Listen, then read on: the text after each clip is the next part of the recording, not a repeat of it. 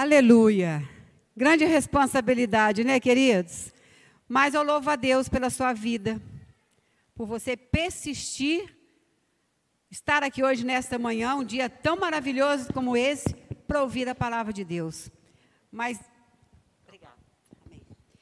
mas Deus, Ele não vai deixar você sair daqui sem realizar o propósito qual você veio aqui hoje.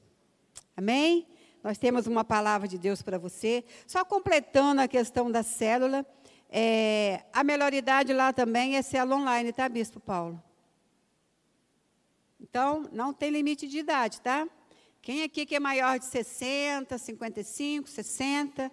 Essa igreja é uma igreja jovem, não tem melhoridade não, bispo. Aqui na igreja não tem, mas na cidade tem. Então, vamos pensar neles também, tá? Amém? Então, eles têm as células online. Aí é uma pessoa mais jovem que faz, mas eles todos têm um link que entra para poder assistir a célula. Coisa muito maravilhosa de Deus, amém?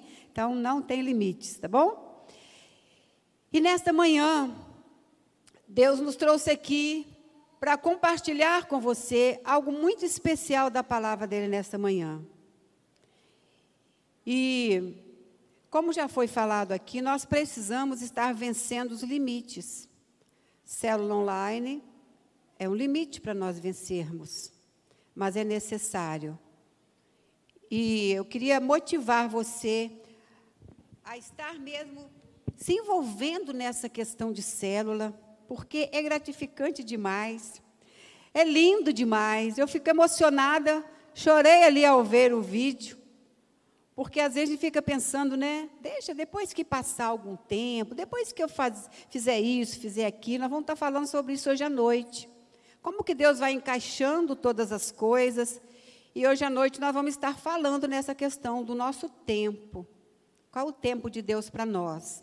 Eu queria convidar você, tá bom? Você que pode, ou mesmo que não pode, mas faça um esforço para estar aqui essa noite Priorize esse tempo tão especial que eu vejo que Deus quer ministrar conosco, como igreja, como discípulos dele, para que ele possa nos usar, para a gente implantar, continuar implantando o reino de Deus aqui na terra. Amém? E você, como eu, como nós, somos as pessoas, as peças especiais, os discípulos especiais que Deus vai usar nessa última geração, nessa última hora. Então, eu queria pedir para você, se você conhece alguém também que está desanimado, está passando por alguma dificuldade, eu trago aqui nesta noite, amém? Deus tem uma bênção para nós nessa noite também, aleluia! E depois do culto nós vamos estar voltando, também para a volta redonda, mas antes nós vamos é, nos deixar ser usado por Deus aqui, para Deus concluir o que Ele nos trouxe para fazer aqui na cidade de Timóteo. Aleluia! Então aplauda esse Deus Todo-Poderoso.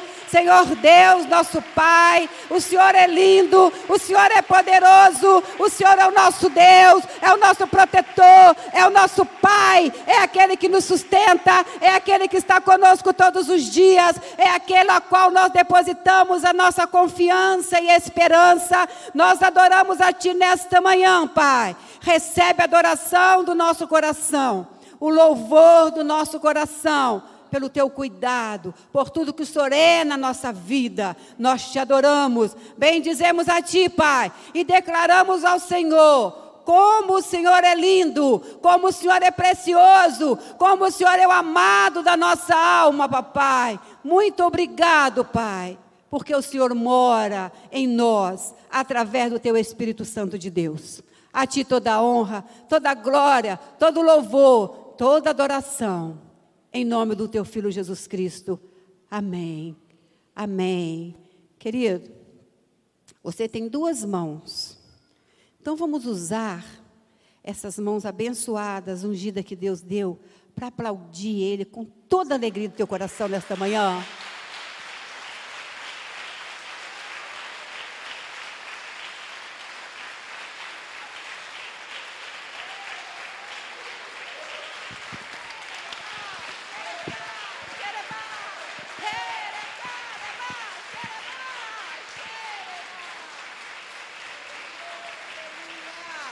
Aleluia! Aleluia! Aleluia! Aleluia! Aleluia! Hereba!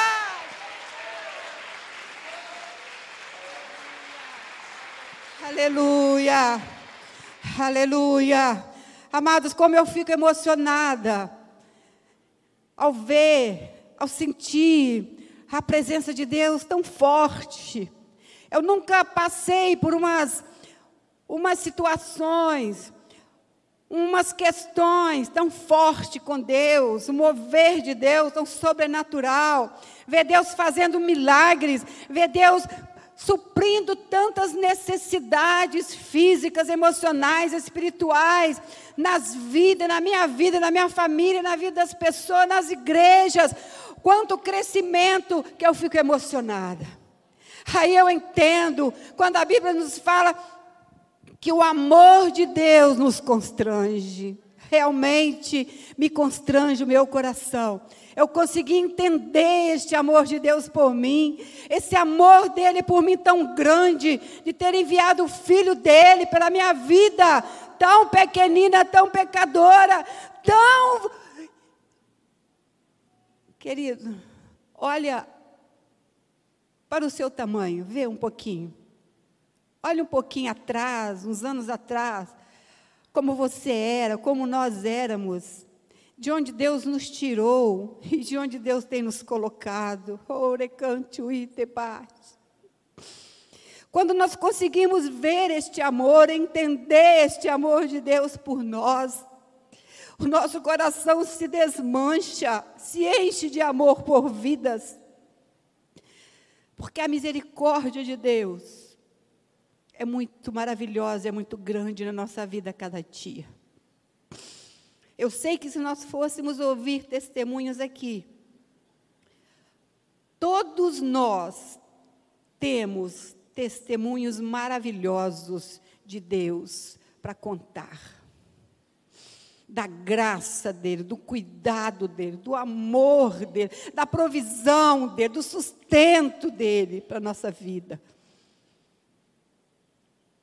E eu fico muito maravilhada. Eu tenho uma família abençoada, filhas amadas, queridas, filhas envolvidas na obra do Senhor, genros abençoados que são filhos meus, não são somente esposos das minhas filhas, envolvidos na obra do Senhor, ministros nas casas do Senhor. Tem três netos lindos, maravilhosos. Um ele tem apenas nove anos, ele já toca violão de ouvido. Toca, dedilha, uma coisa de Deus, está no sangue, o pai é musicista. Meu esposo, o evangelista Devail, não pôde estar conosco e confesso que estou com saudade do meu gordinho.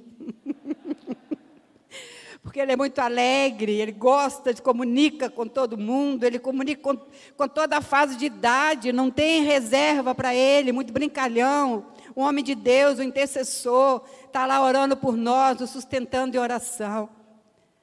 Mas não é só por isso, não, querido. Não é só porque Deus me deu uma família linda, não. É porque Deus me tirou de uma situação que eu estava, uma situação que eu não tinha alegria, eu não tinha paz, eu não tinha motivação, eu não tinha sonhos. E Deus me colocou num lugar de excelência. Quando eu levantei a minha mão para Ele, falei: Senhor no meu interior tem falta de algo, papai. E não é algo é, palpável, não é algo material, é algo espiritual que eu preciso. Ai, Jesus entrou na minha vida. Ah, querido, Jesus entrou na minha vida. Jesus entrou na minha família. Jesus entrou no meu coração, porque eu deixei, eu chamei, eu pedi. Aí fez toda a diferença. Pensa numa pessoa que não tinha nenhuma possibilidade, nasceu num sertão, nasceu numa roça, paupérrima, luz de lamparina, é, não tinha provisão nenhuma de crescimento lá no meio da roça, fogão a lenha, andava descalça. Querido, mas que vida maravilhosa que nós tínhamos, mas não tinha sonho, não tinha objetivo, não tinha o melhor da vida, não conhecia Jesus, esse Deus poderoso que mudou a minha vida, que mudou a minha mente, que mudou o meu coração, mudou a minha história e quer mudar a sua também. Aleluia! Glória a Deus. Aleluia. Não sei por que eu estou dizendo isso, não tem nada aqui para mim, não era nada programado, mas Deus sabe. Que de repente você vem, vem aqui, prega, vai embora e você não sabe o que Jesus fez na nossa vida antes de chegarmos a deixar ser usada por Ele. Há um processo, há uma caminhada. Mas o passo que Jesus quer, meu e seu, nesta manhã, é que nós demos um passo para se aproximar mais dele e do propósito que ele quer na nossa vida. Muitas promessas foram feitas na minha vida, através de profetas. Eu creio que na sua também. Mas todas elas, num tempo certo, se forem de Deus, vai se concretizar. Todas elas vai se concretizar no tempo de Deus, na minha e na sua vida. Aleluia! Glória a Deus. Então vamos lá. Eu queria começar dizendo nesta manhã. Eu não sei você aí, mas eu aqui está difícil eu ficar em pé aqui. Há uma presença de Deus muito forte. Muito forte neste lugar. Aleluia. E nesta manhã eu pedi ao Espírito Santo Falei, Espírito Santo de Deus, a única coisa que eu quero é que o Senhor me use nesta manhã para declarar sobre a igreja do Senhor aqui na terra o que o Senhor tem nesta manhã. Sacia o nosso coração nesta manhã, Senhor, da forma que o Senhor quiser, mas que nada venha impedir o agir do teu Espírito Santo aqui neste lugar.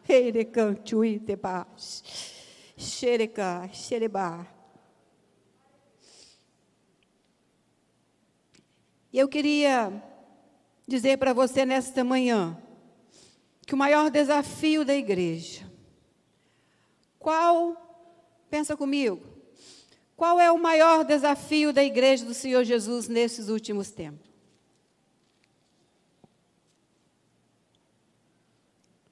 Eu não sou o profeta Jeremias, não, mas eu sou chorona. Na presença do Senhor, eu não tenho reserva. Já tive muitas. Até que um dia, o Senhor me levou um monte. E subindo ao monte, bispo, eu fui olhando de um lado, do outro. Sou mineira, dizem que mineira é muito cismada. Então, fui subindo ao monte. E olhando de um lado e do outro, aqueles estrumes de boi deste tamanho. Falei, Jesus de Nazaré, não vai ficar bom aqui. E quando acabamos de subir o monte, num platô, ali era o espaço de oração. Começamos a orar. E eu quero ver o que vai acontecer aqui neste lugar. Em cima daquele tururu eu não quero cair. A minha única preocupação era meu rosto lá em cima, que eu não ia ser nada agradável para mim. Começou a oração. Começou a oração. E aquele lugar foi cheio da presença de Deus. Me tomou de uma certa forma, que quando eu vi, eu já estava lá embaixo daquele monte. Não me importava mais onde estava caindo. Não me importava mais o que estava acontecendo comigo, eu só queria a presença de Deus na minha vida.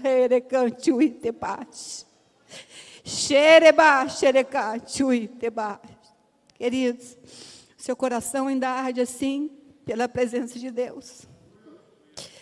Teu coração ainda busca essa presença de Deus. Seu coração arde pela presença do Espírito Santo. Ereca, chui, tebate. Xereba, xereca, xereba, xereca, xereba. Seu coração, como está ele nesta manhã? Talvez esteja cheio de reservas, como eu estava naquele dia. Mas nessa manhã o Espírito Santo diz para você: Ei, filho, ei, filha, abre o teu coração. Desarme, porque eu vou te usar. Desarme, porque você está sobre a minha mira nesta manhã.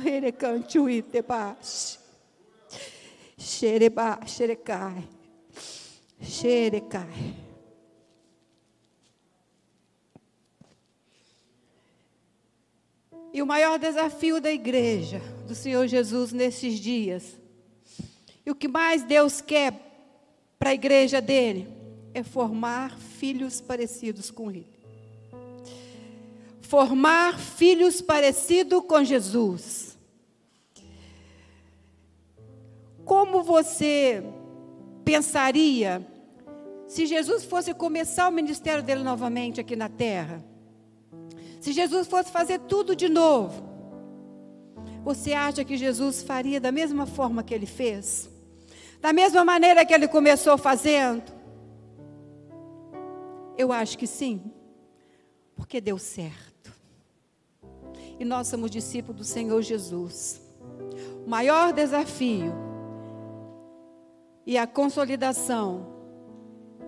Trabalha através da palavra esse novo convertido, esse líder, a formar o caráter de Cristo no coração desta pessoa.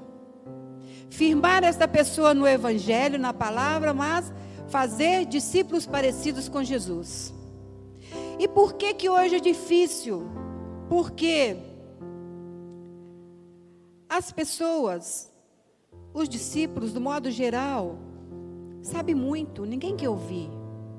Só quer ensinar, não é verdade? E muitas vezes nós não temos tempo para ouvir nosso líder, obedecer o direcionamento. Por isso que eu vejo que é, está sendo difícil fazer discípulos parecidos com Jesus. Mas o que Jesus fez quando esteve aqui como homem. Ele veio à terra com um propósito para implantar o reino de Deus na terra. Amém? Aprendeu a palavra de Deus. Palavra é importante. Palavra é o alimento. Palavra é o que nos sustenta. Palavra é o subsídio que nós não podemos, não pode, não pode faltar na nossa vida. Palavra de Deus. Aleluia. Aleluia. E precisamos ter este amor pela palavra. Amar a palavra de Deus. Eu costumo ensinar que nós alimentamos nosso corpo três, quatro vezes por dia com alimento sólido, alimento natural. Mas precisamos alimentar o nosso espírito com a palavra de Deus todo instante na nossa vida. Por, quê? Por que isso, pastora? Porque se eu alimento mais a, o meu corpo com, com o alimento material, eu vou ficando cada vez mais forte, a minha carne vai se fortalecendo cada vez mais. Mas se eu alimento o meu espírito com a palavra de Deus, com oração, regando ali com meditação, com jejum, o meu espírito também, eu vou me aproximando mais de Deus, eu vou me tornando mais espiritual, mais com Deus, mais de Deus na minha vida. Aí os, os frutos do espírito vão ser mais latentes na minha vida. Aleluia. Nós precisamos ser parecidas com Jesus. Jesus andou aqui na terra, viveu como homem, mas a, a, linguagem que Jesus falava, que ele transmitia, era a linguagem do céu.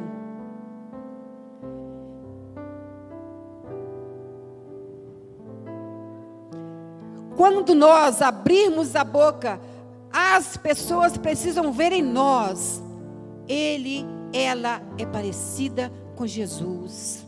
Vivemos neste mundo, mas não podemos falar somente a linguagem deste mundo. A nossa linguagem é a linguagem do céu.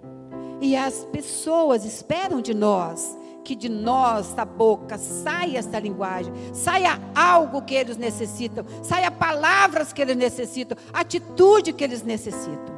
Isso é gerar filhos parecidos com Jesus. E Jesus, ele aprendeu a palavra, ele veio implantar o, o reino dos céus aqui na terra. É, ele foi discípulo. Jesus não fazia o que dava na mente dele. Ele disse que lá em, em João, Evangelho do Senhor Jesus, segundo escreveu João, 5,19. Ele foi ensinado. Ele diz o seguinte: eu não faço só, eu não posso fazer o que eu quero, porque a minha vida não me pertence. Eu faço o que eu vejo o Pai fazer. Então eu tenho obediência ao Pai. E o, e o, bispo começou abrindo aqui, falando sobre os livros, sobre essa questão de paternidade. Isso é muito importante, isso é muito precioso. Nós vamos falar um pouquinho disso também nesta manhã. Eu vejo que é Deus encaixando o que Ele quer para nós, o que Ele quer para a igreja dele, aqui na terra, nesses últimos dias. E Jesus, dos seis a cinco anos, ele foi aprender a Bíblia. Tanto é que aos 12 anos, conversando lá no templo, né, com os, os mestres, a mãe dele esqueceu ele lá. Ele já estava ali, já tinha uma linguagem tão alta, tão sábia, porque ele foi ensinado, ele deixou ser ensinado. E depois disso, ele pediu para ser batizado. Por que, que eu estou falando assim de Jesus? Porque nós precisamos conhecê-lo mais a miúdos, né? Para a gente poder entender como ser parecido com ele, as atitudes que Jesus teve. Ele pediu para ser batizado. Foi aprender a vencer o diabo. Foi ao deserto. Foi tentado. Jesus foi tentado. E nós às vezes não queremos as tentações. Foi para o deserto. Um deserto é um tempo de aprendizado. Todos nós podemos tirar é, lições no deserto o qual passamos, no deserto o qual estamos vivendo, mas decidir o tempo do deserto da nossa vida, aí é eu e você que decidimos. Amém? Não sei qual tempo, né? Que costuma ter os desertos aí na sua vida, mas nós podemos decidir o tempo do deserto na nossa vida.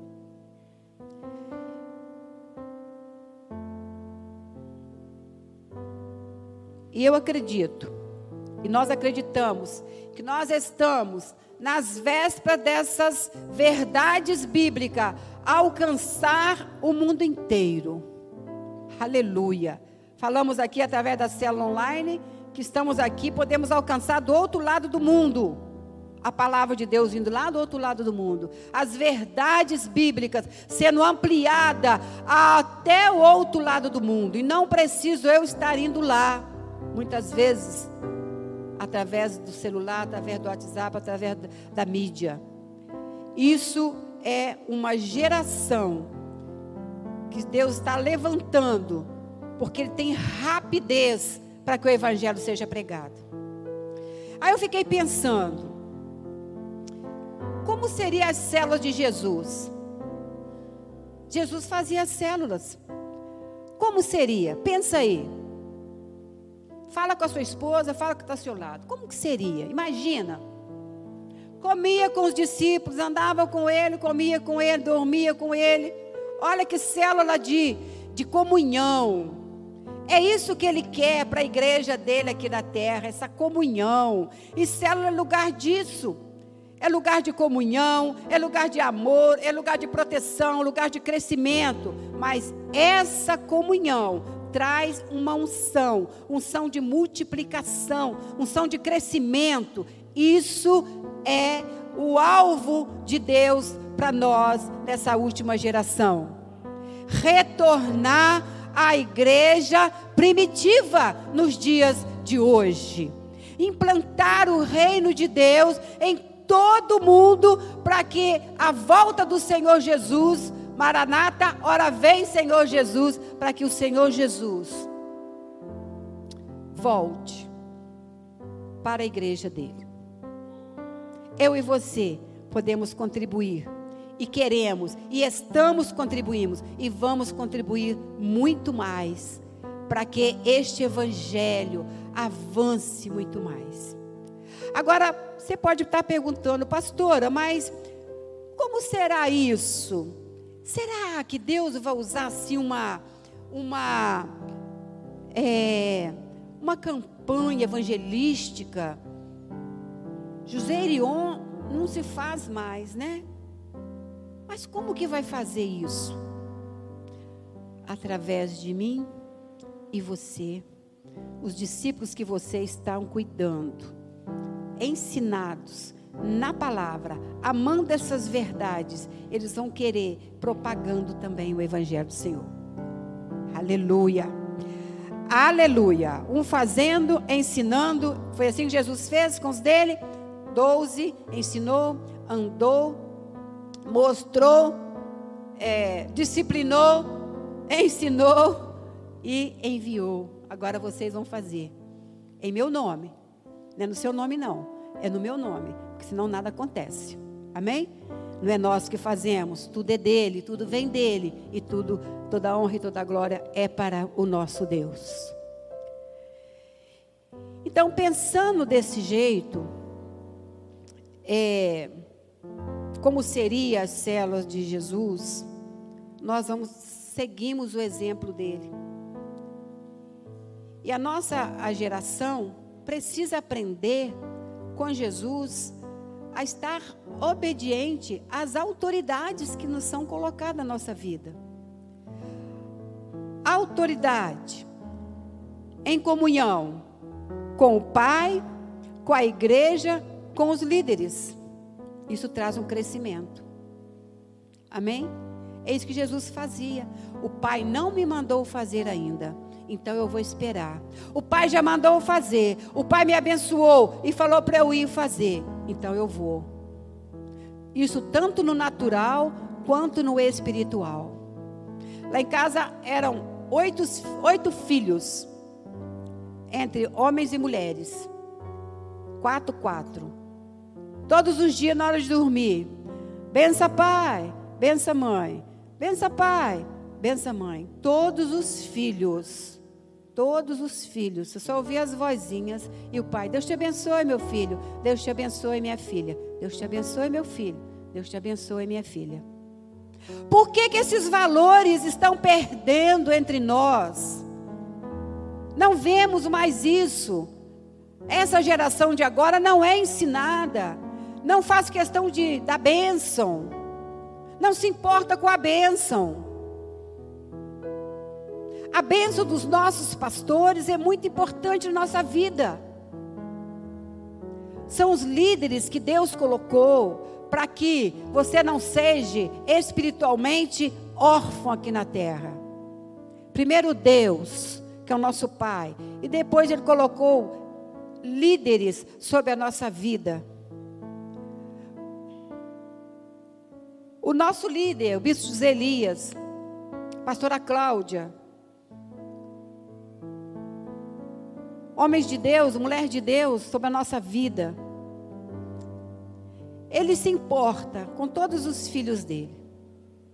Ele ora incansavelmente para que os filhos, os discípulos, sejam formados segundo o coração de Deus.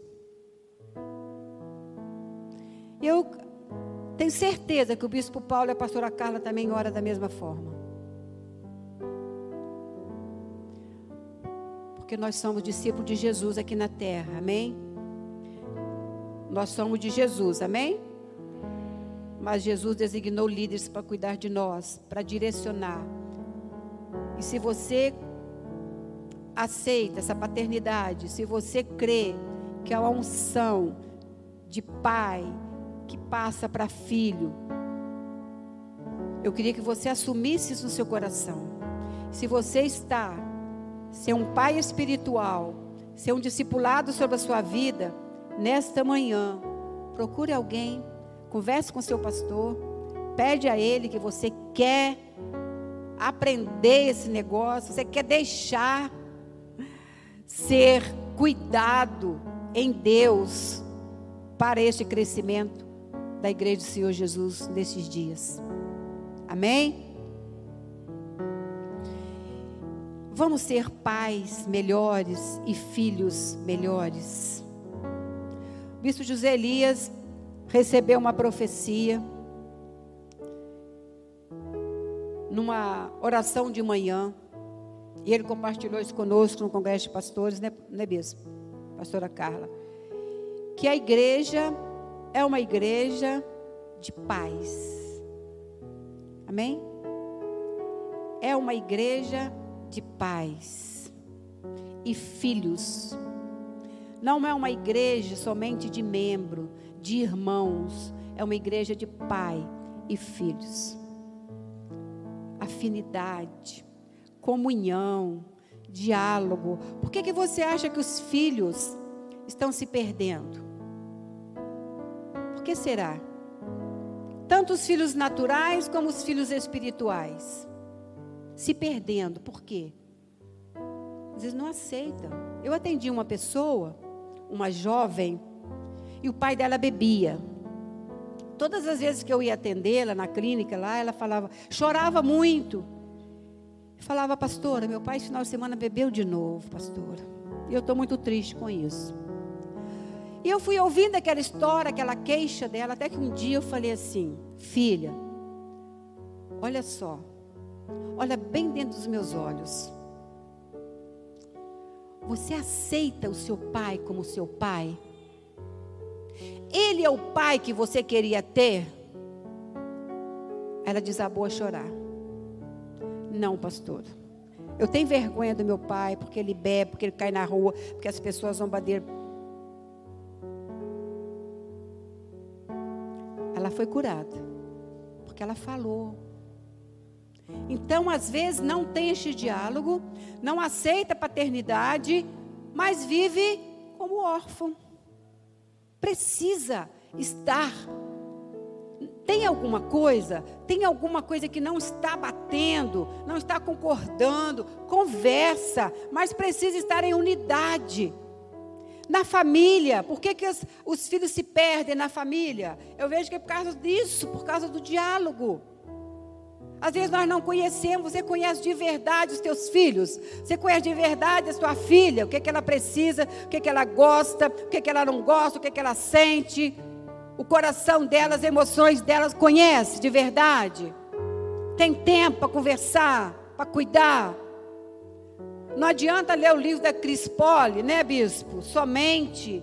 Precisa ter essa, essa, esse tempo de qualidade com ali, com a família, com eles, cuidados nossos.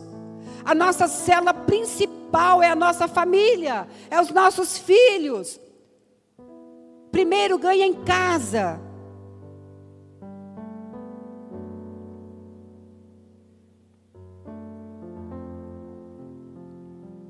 E eu vejo que porque os filhos se perdem. Primeiro é falta de diálogo. E por que às vezes nós nos perdemos? Por falta de diálogo com o Pai também. Oração. Não tem como nós mantermos uma vida espiritual sadia se não tem intimidade com Deus. Se eu não amo a palavra, se eu não amo estar com Ele, se eu não busco a presença dEle, não tem como eu ter uma vida espiritual ativa, saudável, produtiva vou para o céu. Se eu não me desviar, mas eu não, eu não participo e eu não usufrui da presença dele plena, igual ele quer para nós aqui na terra. Amém? Então, primeiro eu preciso ter esta comunhão com o Pai, um diálogo sincero com o Pai. Abra o coração mesmo para Ele. Segundo, eu vejo que a unidade do casal, na família, estou falando de pais e filhos, casal precisa estar unido, pai e mãe pensando na mesma forma. Filho, é assim. Se a mãe educou, o pai não deseduca. Depois chama atenção, conversa com a mãe, mas precisa ter uma palavra só, um diálogo só, uma direção só, senão os filhos se perdem. Lar estruturado forma filhos ajustados. Lar estruturado forma filhos ajustados. Amém? Disciplina. Às vezes demora muito a começar a dar disciplina. Desobediência. A disciplina precisa começar logo no começo, tanto nos filhos naturais como nos filhos espirituais. Chega um tempo que os nossos filhos naturais, eles precisam ser disciplinados para ir caminhando, assumindo a responsabilidade, é, dar para ele uma responsabilidade maior. Eu conheço um pastor que ele falou assim: ele tem dois filhos.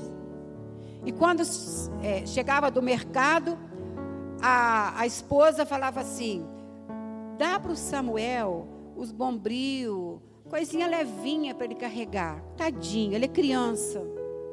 Aí o pai falou assim: não, eu estou formando homem. Ele vai carregar o quanto ele aguentar, mas eu vou dar os mais pesadinhos para ele.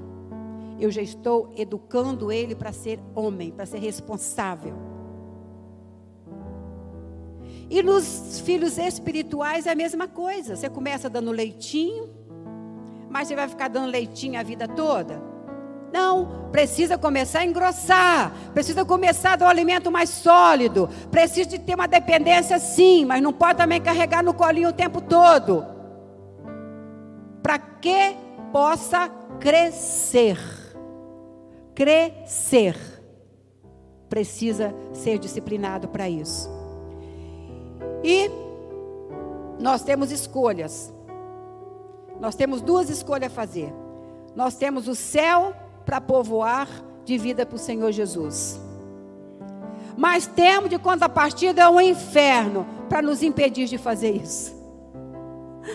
Aí eu preciso escolher. O inferno eu vou enfrentar em nome de Jesus. E vou em frente. Porque a obra do Senhor tem sobre a minha vida e a sua vida, ninguém pode parar. Aplauda o Senhor Jesus. Nome de Jesus. Espírito Santo de Deus está aqui neste lugar. O Espírito Santo de Deus está falando no nosso coração nesta manhã. E eu sei que Ele está ministrando no teu coração o que precisa ser mudado. Aleluia. E eu queria agora que nós estivéssemos abrindo as nossas Bíblias no livro de João 4:1.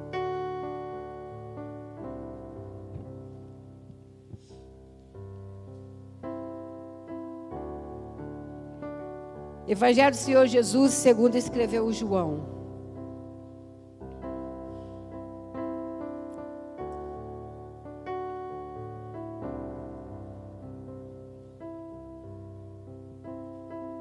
Todos já abriram?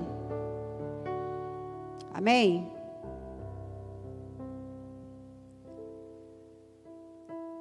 Quando, pois, o Senhor veio a saber que os fariseus tinham ouvido dizer que ele, Jesus, fazia e batizava mais discípulos que João. Esse, bem que Jesus mesmo não batizava, e sim os discípulos. Deixou a Judéia, reunindo-se uma vez para a Galiléia, retirando-se uma vez para a Galiléia. E era necessário atravessar a província de Samaria. Chegou, pois, a uma cidade samaritana chamada Sicar, perto das terras de Jacó, que Jacó dera a seu filho José. Estava ali a fonte de Jacó, cansado da viagem. Assentaram-se Jesus junto à fonte, por volta da hora nona. Nisto veio uma mulher samaritana tirar água. Disse-lhe Jesus: Dá-me de beber, pois seus discípulos tinham ido comprar alimentos. Então disse a mulher samaritana: então disse a mulher samaritana: Como, sendo tu judeu, pede de beber a mim que sou samaritana? Porque os judeus não se dão com os samaritanos.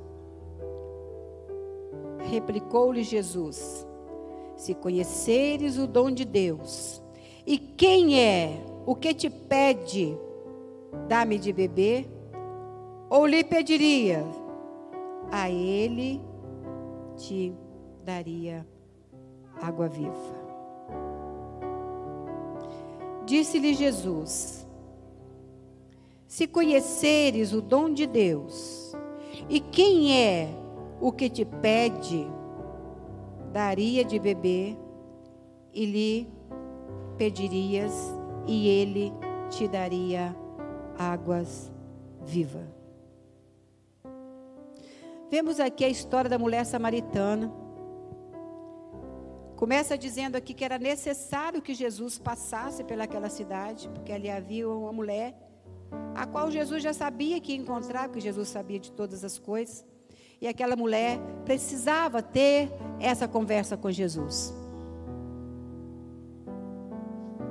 E Jesus aqui promete para essa mulher, vocês conhecem a história, é um texto bem conhecido, mas nós vamos tirar a lição dele bem rápida.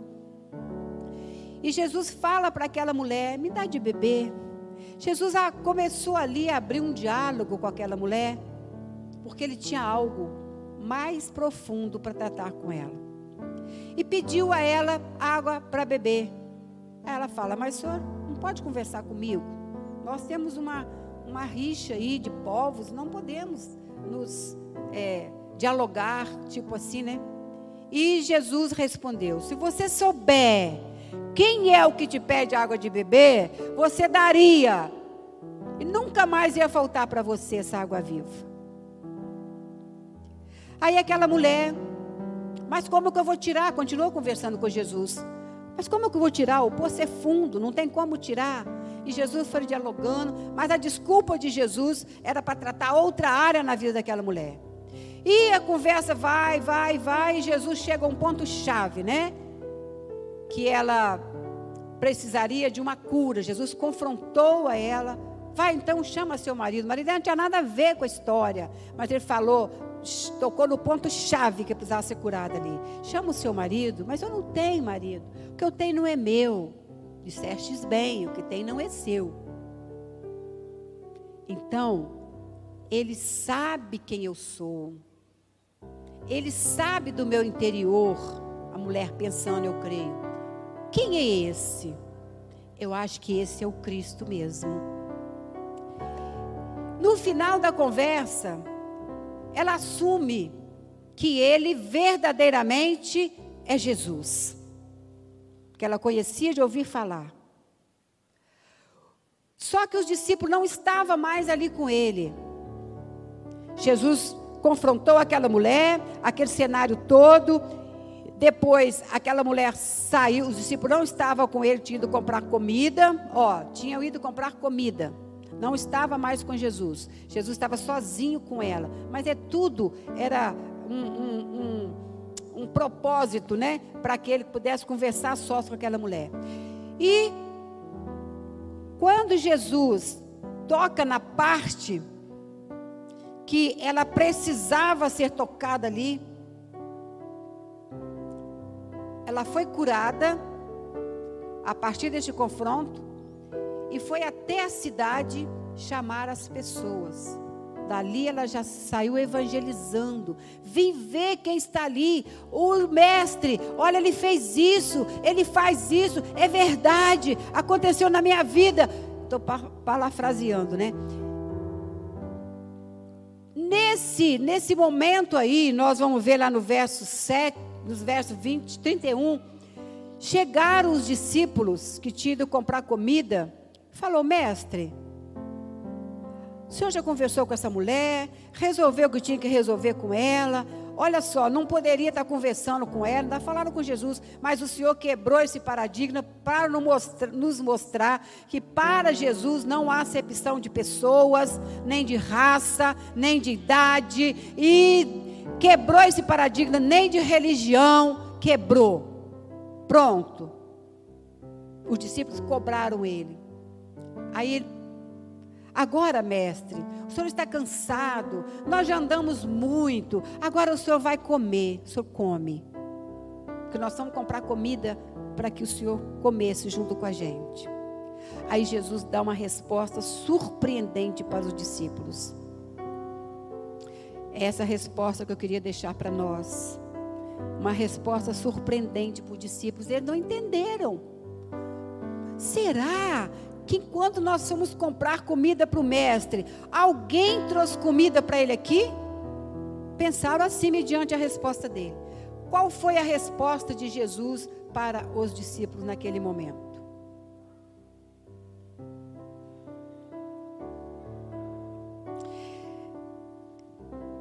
Neste inteirinho, estou lá no verso 31. Estou olhando a hora aqui porque vai dar certinho. Neste inteirinho, os discípulos lhe. Esse é meu óculos aí, estou com dificuldade aqui. Ou alguém lê para mim então, baixo, por favor.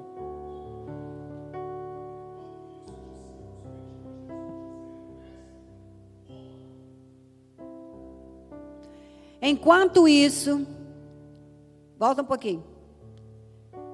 Enquanto isso, os discípulos pediam a Jesus, dizendo: Mestre, coma. Pode passar.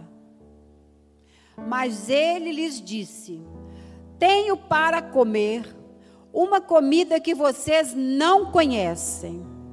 A resposta de Jesus para os discípulos uma comida que vocês não conhecem. Qual é essa comida?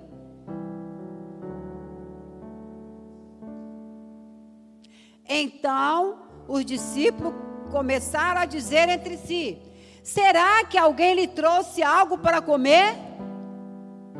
Surpreendente. Vamos lá. Jesus lhe declarou: A minha comida consiste em fazer a vontade daquele que me enviou e realizar a sua obra.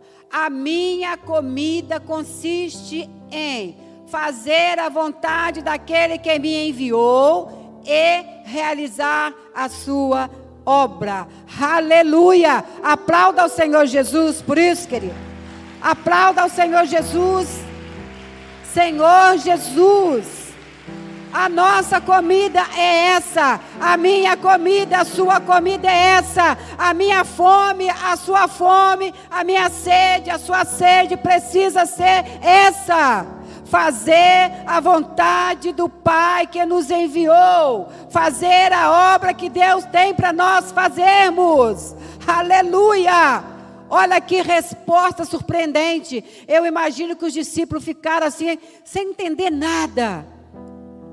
Mas o que a minha alma, a tua alma precisa pedir incansavelmente, Senhor, alimenta-me com a tua palavra. Senhor, eu preciso ser alimentado com a tua presença todos os dias, para que eu possa ter força para cumprir o propósito qual o Senhor me chamou, papai. Aleluia, aleluia. Eu queria que você guardasse essa palavra no teu coração. E a tua oração pudesse, a nossa oração, constantemente ser essa. Porque nós somos discípulos do Senhor Jesus aqui na terra. E se queremos ser parecidos com Jesus, precisamos querer a mesma coisa que o Pai quer. O que quer o coração de Deus para nós, para a igreja dele?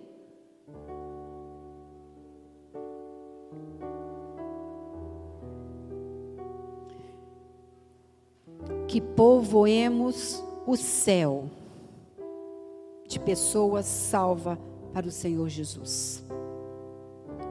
Vamos ficar de pé? Aí não terminou, né? Continuamos aqui. Não dizeis vós que ainda há quatro meses a ceifa? Não dizeis vós que falta quatro meses para a colheita?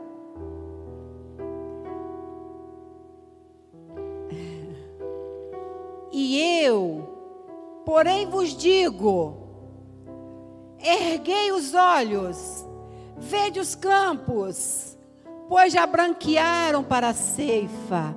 Aleluia. Não falta três meses, três anos, quatro meses, cinco anos, dez anos. É hoje, é agora. Os campos estão brancos. Mas deixa eu dizer uma coisa para você: erguei os olhos e veja. Se eu erguer os olhos aqui dentro, eu não vou conseguir enxergar. Eu preciso sair lá fora.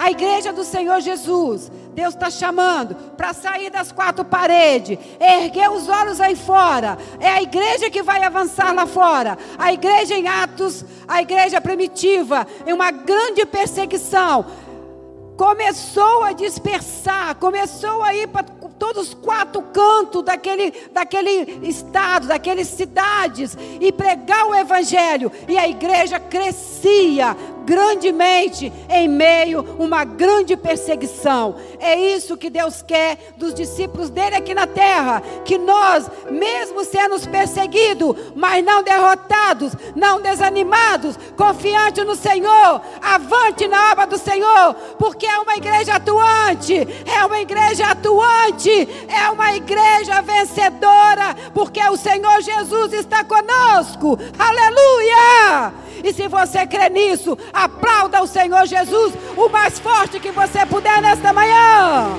Aleluia! Aleluia! Aleluia! Você é triunfante, você faz parte desta igreja. Levanta sua mão e diz: Senhor Jesus, eu vou triunfar, eu vou fazer a tua obra, porque o Senhor me chamou, e a minha comida o desejo do meu coração, cada dia, é alegrar o teu coração, é povoar o céu com vida salva para o Senhor. Em nome do Senhor Jesus. Aleluia. Aleluia. Glória a Deus. Mas hoje eu falar uma coisa para você. Precisa erguer os olhos. Muitas vezes os nossos olhos estão embaçados. Muitas vezes os nossos olhos estão embaçados. E nesta manhã, Deus tem um colírio para você aqui. Deus tem uma unção nova para mim e para você. Os nossos olhos precisam enxergar além. Precisamos pedir a Deus estes olhos de águia, enxergar além. Você quer isso para sua vida? Deus me mostrou nesta manhã. Quando nós saímos, a gente costuma sempre carregar óleo. Mas este óleo é com um propósito específico, Bispo Paulo. Eu só entendi isso nesta manhã. Orando a Deus nesta manhã, lendo esse texto, relendo para eu erguer os olhos. Eu posso erguer, mas se a minha vista estiver embaçada, se eu não estiver conseguindo enxergar, nada vai acontecer.